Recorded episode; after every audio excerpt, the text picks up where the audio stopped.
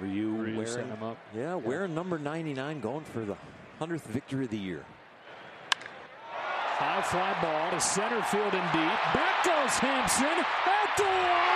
It's happened! First home run of the year evens the score at one. 이게 무슨 소리죠 이게? 영어가 짧아서 어제 역사적인 스포츠 현장의 목소리였습니다. 최강 스포츠 KBS 스포츠 취재부 김기범 기자 나와 있습니다. 안녕하세요. 네, 안녕하세요. 이제 홈런 때렸다는 거죠? 네, 네, 류현진 어제 선수가 잘 던진 것보다 잘 때린 것이 훨씬 더 큰 뉴스가 되는 이게 재밌는 상황이에요. 의외의 예. 상황이잖아요. 예. 그게 개가 사람을 물면 뉴스가 안 되지만 사람이 개를 물면 그런 표현을 뉴스가 아좀 좀 그렇습니다만 그 정도로 비견될 정도로 예. 투수가 홈런 때리기라는 건요 예. 참 상식적으로 굉장히 힘든 일이고 그 메이저리그에서요 류현진 선수가 따져보니까 210 타수 만에 홈런을 첫 홈런이군요. 그렇죠. 선수한테는. 예. 또 홈런이 나올까 싶어요. 이 처음이자 마지막일 수도 있고 굉장히 역사적인 예. 그 시즌에 예. 역사적인 홈런까지 때리면서 이 콜로라도 선발 안토니오 센자텔라의 151km의 빠른 직구를 어, 그렇군요. 그러니까 홈런이 되죠. 사실 아. 빠른 직구가 반발력이 있기 때문에 네. 더 홈런으로 갈 수 있는 홈런 비거리가 119m고요. 네. 자 내셔널리그는 다 아시다시피 투수가 9번 타자로 나옵니다. 그 아? 미국의 음. 양대 리그 있지 않습니까? 예. 아메리칸 리그가 있고 지역이 워낙 넓다 보니까 네. 아메리칸 리그와 내셔널 리그가 있는데 내셔널 리그는 투수가 9번 타자로 나오는 시스템인데 거의 대부분의 투수들은 다 이제 삼진 아웃 당하고 그냥 음. 멀뚱멀뚱 서 있는 역할에 그치지만. 예. 류현진 선수는요.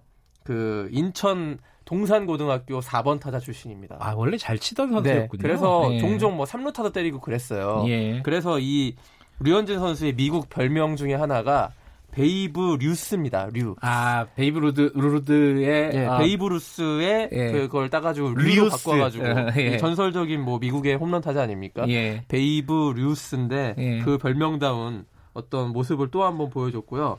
이 통산 타율 1할 7푼 3리고요. 저 3루타 1개, 2루타 8개 많이 쳤죠. 음, 2루타. 그렇군요. 그다음에 홈런 1개가 드디어 추가가 음흠. 된 것입니다. 류현진 말고요. 박찬호 선수도 홈런 친 적 있습니다. 어, 그, 네. 아, 기억은 나요. 예. 보셨을 거예요. 예. 세번 정도 홈런을 아, 더 그래요? 물론 메이저리그 생활을 더 길게 했으니까 네. 홈런 칠 기회가 더 있었고 그에 앞서 가지고 또 백차승 선수도 샌디에이고에서 홈런 한 개를 투수임에도 불구하고 때린 적이 있거든요.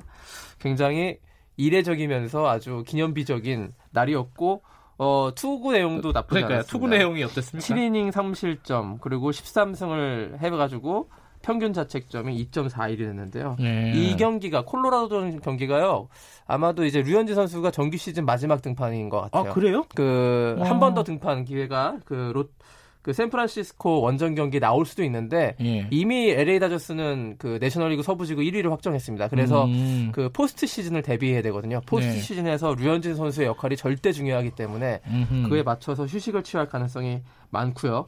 그 다저스, LA 다저스의 그 내셔널리그 디비전 시리즈 포스트 시즌 첫 번째 경기인데요. 이 네. 디비전 시리즈가 10월 4일부터 5전 3선승제로 시작되는데 여기서 4일 혹은 5일 홈 경기에 1, 2선발로 1선발 혹은 2선발로 등판할 가능성이 지금 굉장히 높습니다. 싸이 영상 그건 어떻게 되는 거예요? 요게 좀, 그, 류현진 선수가 이제 다승은 아니고 평균 자책점 가지고 이제 싸이 영상에 도전하고 있는데요. 아. 좀 실점이 최근에 좀 많아가지고 약간은 멀어졌는데 아직 포기할 단계는 아니거든요. 음, 예. 그래서 올 시즌 그 정규리그를 마감했다고 가정했을 때 13승 5패에 평균 자책점 2.41 그리고 또 메이저리그 올스타전에서 선발로 뛴 예. 그런 어떤 기념비적인 시즌이었고 싸이 영상까지 수상한다면 물론 저 금상첨화이겠습니다만 지금은 좀 마음을 비우고 도전해야 될 것 같습니다. 시간이 많지 않아서 네. 짧게 짧게. 예. 올해 축구 피파 올해 선수상 발표가 됐나요? 그렇습니다. 메시와 호날두, 반다이크라는 이 세 명이 최종 후보에 올랐었는데 오늘 새벽에 발표됐습니다. 메시가 4년 만에 피파 아, 올해의 메시예요? 선수상을 예. 탔어요. 네. 뭐 경합 끝에 탔고요. 그래서 통산 여섯 번째 수상인데요. 이게 역대 그래요? 최다 수상입니다. 그 지난 10년 놓고 대단하네요. 보면요. 예. 메시가 다섯 번, 호날두가 다섯 번이었거든요. 그 음. 드디어 이제 메시가 한 번 더 앞서게 된 거고 예. 그 호날두 노쇼 사태 있지 않습니까? 유벤투스전.